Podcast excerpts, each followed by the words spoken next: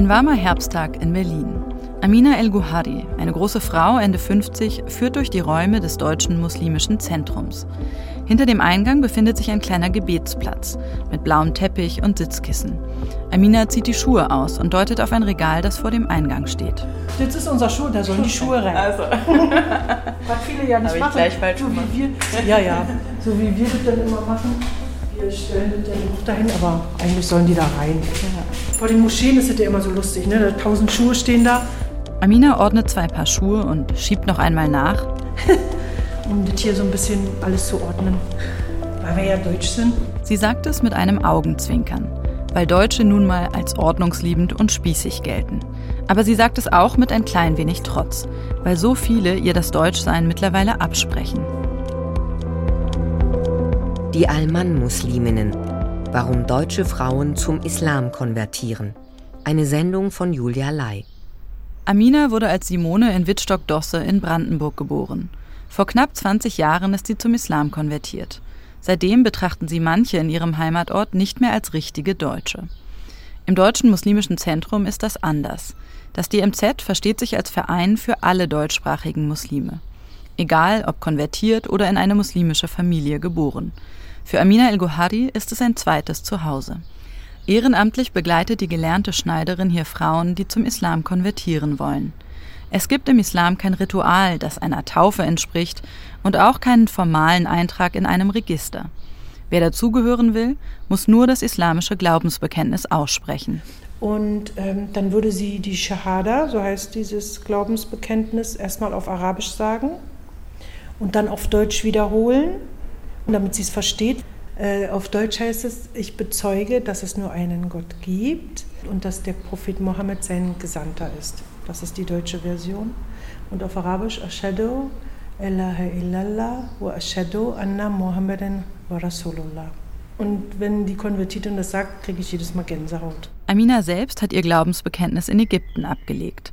Im Urlaub lernte sie die Familie eines Bekannten kennen. Die Herzlichkeit, die Ruhe, die die Familie beim Beten ausstrahlte, All das beeindruckte sie so sehr, dass sie spontan entschied, Muslimin zu werden. Später hat sie selbst einen Ägypter geheiratet, daher der arabische Nachname. Bis heute denkt sie gerne an ihre Konversion zurück. Und das war für mich so ein, ich weiß nicht, so ein befreiender Moment. So, so. Ich habe mich so, obwohl ich aufgeregt war, so glücklich gefühlt danach. Und wie ich dann raus bin, da habe ich mich komplett gefühlt. Irgendwie, als wenn ich jahrelang diese Sache gesucht habe. Ganz komisch. Spontan zu konvertieren sei sehr ungewöhnlich, sagt Betül Chalgan, die an der Hochschule Düsseldorf Mitte 2023 eine qualitative Studie zu Konvertitinnen durchgeführt hat. Bei den meisten Frauen dauere dieser Prozess Monate, wenn nicht Jahre. Eine Konversion sei im Grunde nie abgeschlossen. Und auch wenn die Gruppe der Konvertitinnen sonst sehr vielfältig ist, eines haben alle Frauen gemein, dass sie ihre neue Religion sehr ernst nehmen weil sie sagen, ja, wir leben den Islam und wir lieben den Islam und wir, wir erforschen den Islam. Diese Selbsterforschung war ein sehr, sehr wichtiger Punkt. Äh, die Frauen haben alle recherchiert, haben alle sich überzeugen lassen, haben alle den Islam selbst studiert. Auch Amina hat nach ihrer Konversion jahrelang jeden Samstag im DMZ einen Islamkurs besucht. Wie viele Frauen dort jährlich konvertieren, kann sie aber nicht sagen. Mal kämen etwa 15 Frauen in die Gruppe, mal gar keine. Das DMZ führt keine Statistik. Auch offizielle Zahlen kennt sie nicht. Das ist wenig überraschend, denn Übertritte zum Islam werden nirgendwo dokumentiert. Im Islam gibt es keine Kirche, kein Gemeindeverzeichnis. Wer will, kann sogar alleine zu Hause konvertieren. Fast genauso unklar ist, wer die Frauen sind, die zum Islam konvertieren. Waren sie vorher schon religiös? Kommen sie aus einer bestimmten sozialen Schicht? Haben sie ähnliche Interessen? Die Frauen, die Betül Chalgan interviewt hat, waren alle jung. Sie kamen aber aus völlig unterschiedlichen Milieus. Die Tochter einer Tänzerin war dabei, die eines Ingenieurs, einer Sozialarbeiterin und die Tochter eines Kfz-Mechatronikers. Ihre Herkunft, ihre Motive, ihr Bildungsstandard unterscheiden sich. Doch nach der Konversion machen sie alle ähnliche Erfahrungen. Insbesondere dann, wenn sie sich entscheiden, ein Kopftuch zu tragen. Die Frauen erlebten, eine soziale Abwertung durch den Verräterstatus, dadurch, dass sie eine marginalisierte Religion annehmen und sämtliche Privilegien entfallen. Und das ist auch nochmal ein wichtiger Punkt, dass die Frauen wirklich Alltagsdiskriminierung ausgesetzt sind. Von heute auf morgen werden sie im Supermarkt herabwürdigend angeguckt. Von heute auf morgen sagt ihnen ihr Chef, sie können nicht mehr hier arbeiten, sie können nicht mehr auftauchen, obwohl eine Woche später die Rede von einer, einer Aufstockung war. Auch Amina musste diese Erfahrung machen, sogar in der eigenen Familie. Mein Bruder spricht bis heute nicht mit mir. Ich bin 2004 konvertiert. Er sagt immer, ich bin ein Verräter. Ich weiß es nicht, was es heißt. Aber ich kann es mir nur denken, ich habe mein, mein Deutschsein verraten oder so. Betül Chalgan sagt, dass viele Konvertitinnen einen Identitätsbruch erfahren. Sie selbst nehmen sich als denselben Menschen wahr, werden von außen aber plötzlich ganz anders bewertet. Bei vielen löst das eine schwierige Suche aus. Das war die größte Frage in meiner Forschungsarbeit, die Identitätsfrage. Was passiert eigentlich mit mir? Äh, wer bin ich? Wer bin ich nicht mehr? Es sind die Fragen, die auch die Frauen in dieser Geschichte beschäftigen. Welche Antworten sie darauf geben, unterscheidet sich. Es hat mit ihrer Persönlichkeit zu tun, mit den Reaktionen ihrer Familie, aber auch damit, auf welche Muslime sie treffen.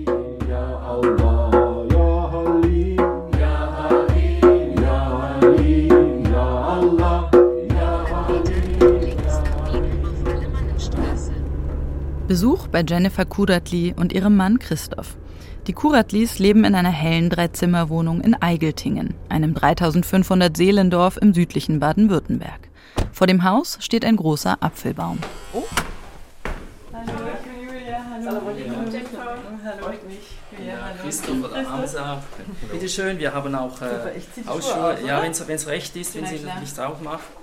An diesem Samstag hat die Familie zu einem späten Frühstück geladen. Es gibt Brötchen, Omelette, Mozzarella und Tomaten. Jennifer Kuretli trägt einen altrosa Turban zum langen grünen Kleid. Ihr Mann eine grüne Weste über kariertem Hemd, auf dem Kopf eine weiße Gebetskappe. Wer nicht weiß, dass die beiden Muslime sind, der könnte sie vielleicht auch für Sikhs halten, für Yogis oder Indienreisende. Wie Jennifer ist auch ihr Mann Christoph ein deutschsprachiger Konvertit. Sein türkisch klingender Nachname kommt eigentlich aus der Schweiz. Für die Kuratlis, die heute eine enge Beziehung zur Türkei haben, ist das ein Zeichen. Ich war lange Zeit alleine und mein Vater sagte immer, wann kommt denn endlich der Prinz auf dem weißen Pferd und bindet sein Pferd an? Und dann ähm, habe ich meinen Mann kennengelernt mit dem Nachnamen Kuratli. Und was sagte unser Scheich? Ja, das kommt doch Kuratle, der auf dem weißen Pferd. Und so hat eigentlich mein Vater schon die Vision gehabt. Der Scheich, das ist der spirituelle Lehrer der Kuratlis. Denn die Kuratlis sind Sufis, islamische Mystiker. Sie gehören dem Naqshbandi-Orden an. Dessen Großscheich lebt heute in Istanbul. Sein spiritueller Vertreter, Sheikh Eshref Effendi, in Deutschland, nicht weit von den Kuratlis. Jennifer Kuratli traf ihn 2007 das erste Mal in Berlin. Sie, die protestantisch getauft war, war spirituell auf der Suche. Seit einigen Jahren lebte sie hinduistisch wir haben uns wöchentlich getroffen zum äh, Mantren singen und so weiter. Und dann sagte eine Freundin, ja, sie hätte gehört, da wäre so ein Sufi-Meister, ob wir da nicht mal in die Derga gehen wollen. Ich sagte, ja, können wir ja mal machen. Ne? Und dann kamen wir dort in der Derga an. Der Scheich sah uns, wir waren zu dritt und sagte, auf euch habe ich gewartet. Die Derga, das ist in der muslimischen Welt eine Mischung aus Moschee und Sufi-Kloster. In Deutschland kann es auch eine umfunktionierte Wohnung sein oder ein Haus. In Eigeltingen unterhält die Gruppe heute ein spirituelles Zentrum, genannt Sufiland. Dort leben mehrere Familien zusammen. Manche auf dem Grundstück selbst, andere, wie Jennifer und Christoph, in einer Wohnung ganz in der Nähe.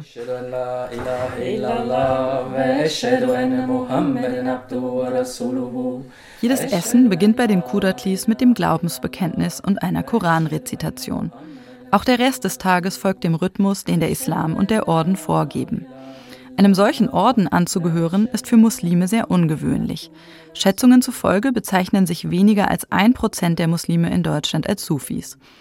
Dabei, sagen die Kudatlis, machen Sufis im Grunde dasselbe wie andere sunnitische Muslime auch.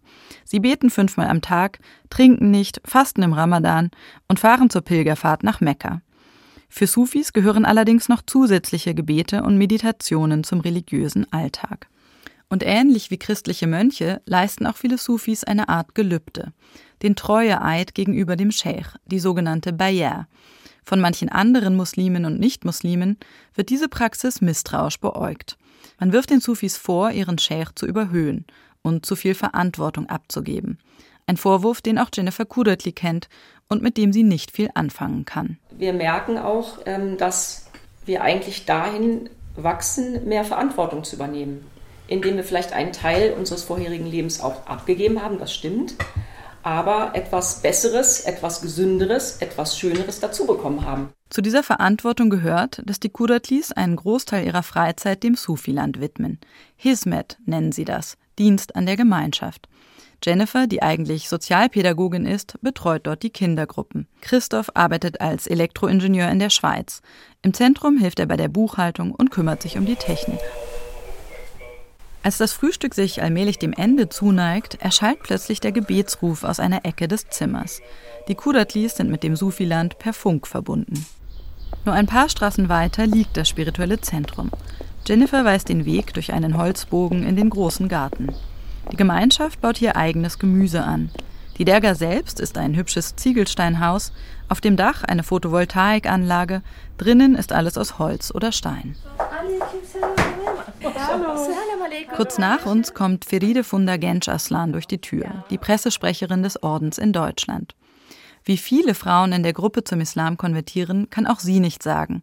Aber sie glaubt, dass die mystische Tradition des Islams für Konvertiten und Konvertitinnen besonders interessant ist. Alle islamischen Künste kommen aus der äh, Sufi-Lehre, sei es die Kalligraphie, sei es die Poesie, sei es der Gesang, die Musik. Und äh, das Schöne, das zieht an. Kunst zieht an, Kultur zieht an und dann merkt man, oh, der Ursprung, die Quelle ist die islamische Lehre, ist der Koran. Und das ist für viele überraschend.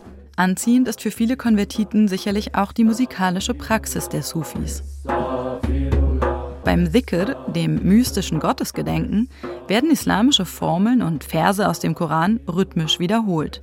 In manchen Traditionen drehen oder wiegen sich die Derwische, bis sie in eine Art Trance verfallen. Gegen Ende des Rituals steht auch Jennifer plötzlich auf und beginnt sich zu drehen. Langsam, bedächtig. Sie wirkt in sich und in Gott versunken. Hier im Sufiland geht das. Hier ist sie unter Gleichgesinnten. Aber wie ist das draußen, auf der Straße mit ihrem Turban? Also das war für mich eigentlich kein Thema. Ich bin eigentlich, merke ich auch so im Alltag, bin ich total stolz darauf, auch mit Kopftuch und so durch die Welt zu gehen und äh, zu sagen, ich bin Muslimin. Wenn ich so im Alltag bin, wie ich mich draußen bewege, dann merke ich einfach die Kraft, die auch da ist und auch diese himmlische Führung und auch die Freude, die wir so mitbekommen. Ich will ein Meer zwischen mir und meiner Vergangenheit, ein Meer zwischen mir und allem, was war. Stolz darauf, Muslimin zu sein, das ist auch Namika, die schon als Teenager konvertiert ist. Nur einfach war es für sie nie. Das mag auch daran liegen, dass sie in Ostdeutschland aufgewachsen ist und daran, dass ihr Kopftuch auch ihren Hals und ihren Nacken bedeckt und damit unmissverständlich islamisch ist. Namika heißt im echten Leben anders, aber weil sie bedroht wird, von Rechten und von Islamisten, nutzt die 32-Jährige lieber ein Pseudonym. Auch auf Instagram, wo sie aus ihrem Leben als Muslimin, Hebamme und Frauenrechtsaktivistin erzählt. Das Thema Hymen, weil wir einfach sehen, dass es da immer noch viel zu viel medizinisches und biologisches Unwissen gibt. Heute hat sich Namika mit einer anderen Bloggerin zu einem Online-Livestream verabredet. Es geht um Mythen rund um das sogenannte Jungfernhäutchen. Namika, die gerade ein Hebammenstudium absolviert, sitzt an einem kleinen Schreibtisch in ihrem Schlafzimmer. Vor ihr liegt ein Tablet, neben ihr stehen ein Ringlicht und ein Smartphone, mit dem sie sich selbst filmt. Auf Instagram trägt sie einen Gesichtsschleier, um anonym zu bleiben sonst tut sie das nicht. Namika ist es wichtig zu differenzieren.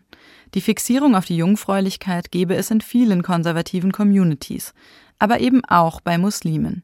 Über Probleme wie diese als muslimische Frau öffentlich zu reden, ist für viele an sich schon ein Tabubruch.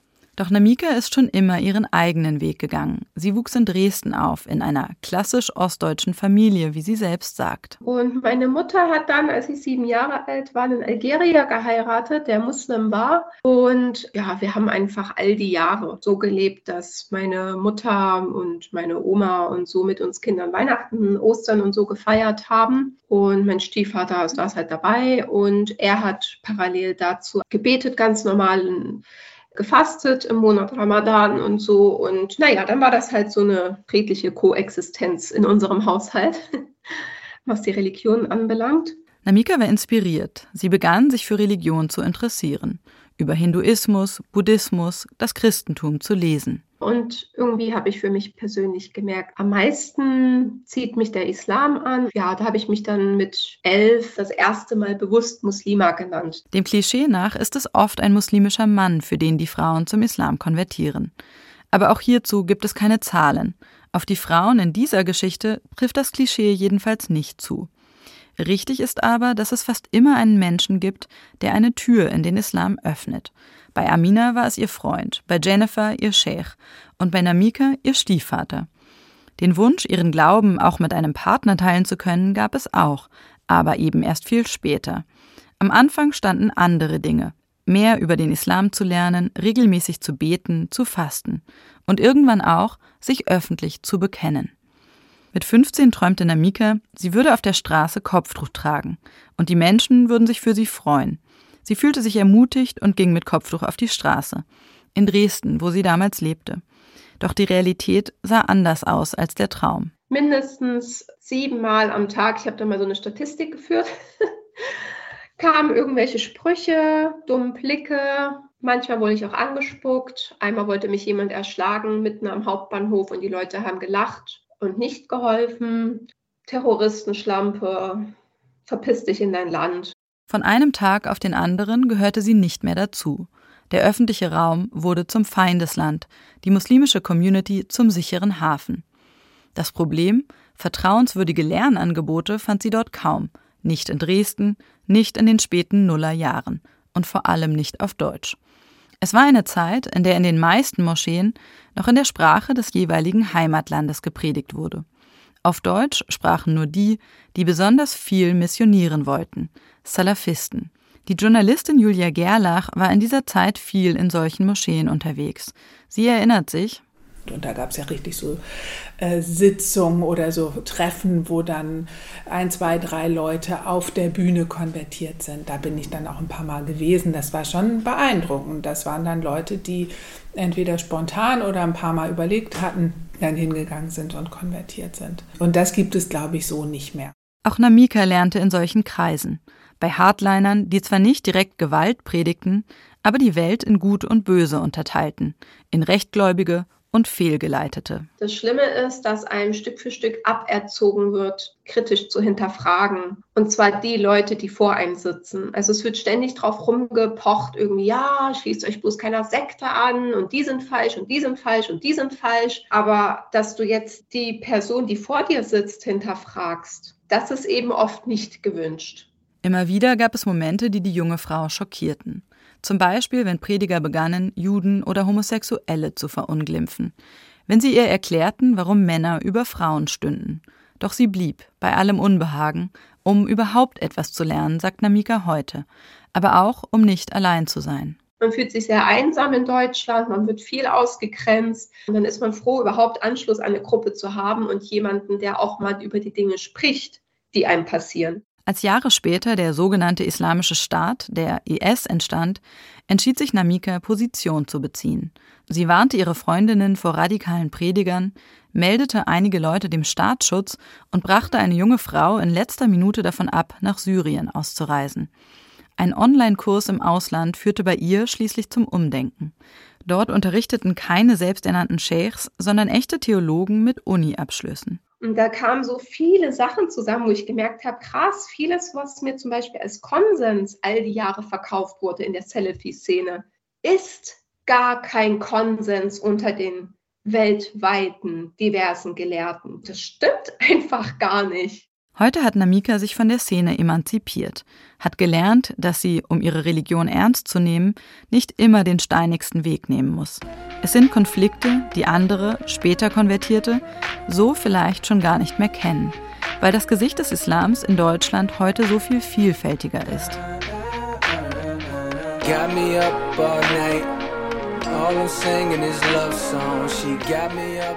Ein kühler Samstagmorgen in Berlin. Toja zur Coolen, seit sechs Jahren Muslimin, arbeitet als Producerin beim öffentlich-rechtlichen YouTube-Format Die Datteltäter. Sie steht in einer Umkleide in einem Kreuzberger Filmstudio. Vor ihr hängen an einer Kleiderstange bunte Outfits aus aller Welt. Ganz ursprünglich war die Idee, dass wir so Kopftuchstile around the world machen.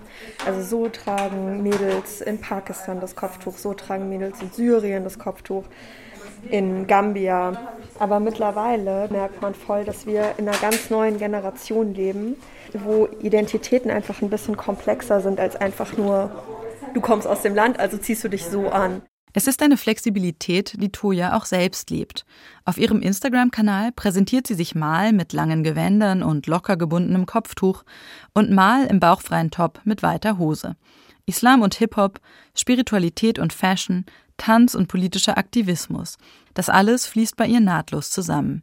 Ist der Islam in ihrer Generation schlicht cool geworden? Ich glaube darüber, dass eben die muslimische Community oder BPOC-Communities gerade schon so fast im Trend liegen, wenn man das so richtig böse mal so sagen kann, dass da natürlich Berührungspunkte dann entstehen. Allerdings, wem es nur um den Lifestyle geht, der hört wohl nicht auf, Alkohol zu trinken, betet nicht fünfmal am Tag und nimmt für seine Entscheidung keine Konflikte in Kauf. Toja musste das, denn auch ihre Familie tat sich schwer mit ihrem Weg. In einem YouTube-Video findet Tojas Mutter sehr klare Worte dafür. Das ist ähm, wie Fremdgehen. Ja, das ist es. Wirklich? Ja, und ich denke, äh, ich spreche da einfach für alle Eltern. Ganz ehrlich, man fragt sich, wenn, wenn, wenn man jetzt erfährt von dem Mann, der geht fremd, fragt man sich, hä? Was hat ihm gefehlt? Und was hat sie, was ich nicht hab? Und so fragt man hier auch. Was hat ihr gefehlt? Warum? Was hat diese Religion, was unsere Religion nicht hat? Toja zur Kuhlen ist in einer Kleinstadt in Hessen aufgewachsen. Die Familie ist katholisch, in der Kirche aktiv. Zum Islam kam Toja über den Hip-Hop.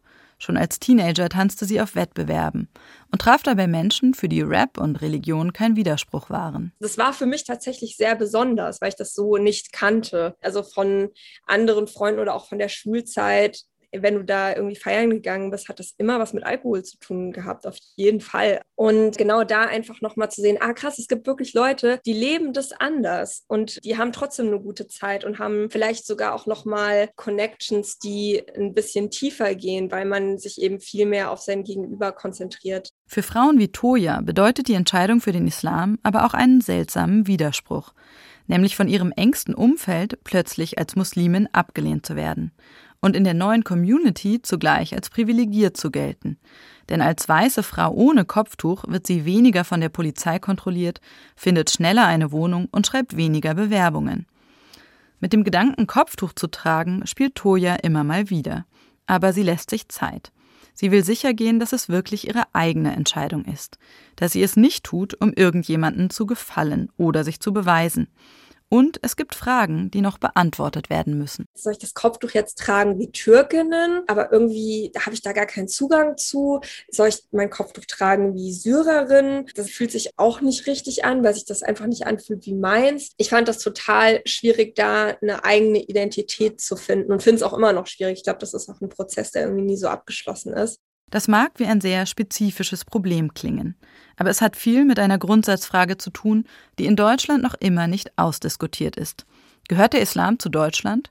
Kann man deutsch und muslimisch zugleich sein? Für Toja ist das längst beantwortet. Natürlich kann man das, sonst gäbe es sie ja nicht. Sie fragt sich eher, wie genau sieht das aus? Toja steht auf und holt ein dickes Buch. Es ist ein Bildband mit traditionellen deutschen Trachten. Auf fast allen Bildern tragen die Frauen Kopfbedeckungen. Hütchen, Mützen, Bommeln, Kappen, Tücher. In bunten Farben und mit aufwendigen Verzierungen. Also einfach die Stoffe, ne? Das ist einfach krass. Das ist halt einfach sowas, also wie crazy. Das ist halt einfach deutsch. Für Toja ist das Buch gerade deshalb eine Inspirationsquelle. weil Muslimin sein für sie nicht heißt, sich von ihrer Tradition abzuwenden, sondern eher durch die Beschäftigung mit dem für sie Fremden einen neuen Blick für das Bekannte zu gewinnen und eben daraus etwas Neues, Eigenes zu schaffen. Irgendwann. In SWR 2 Glauben hörten Sie eine Sendung von Julia Lai, die Alman-Musliminnen. Warum deutsche Frauen zum Islam konvertieren. Redaktion Esther Saub.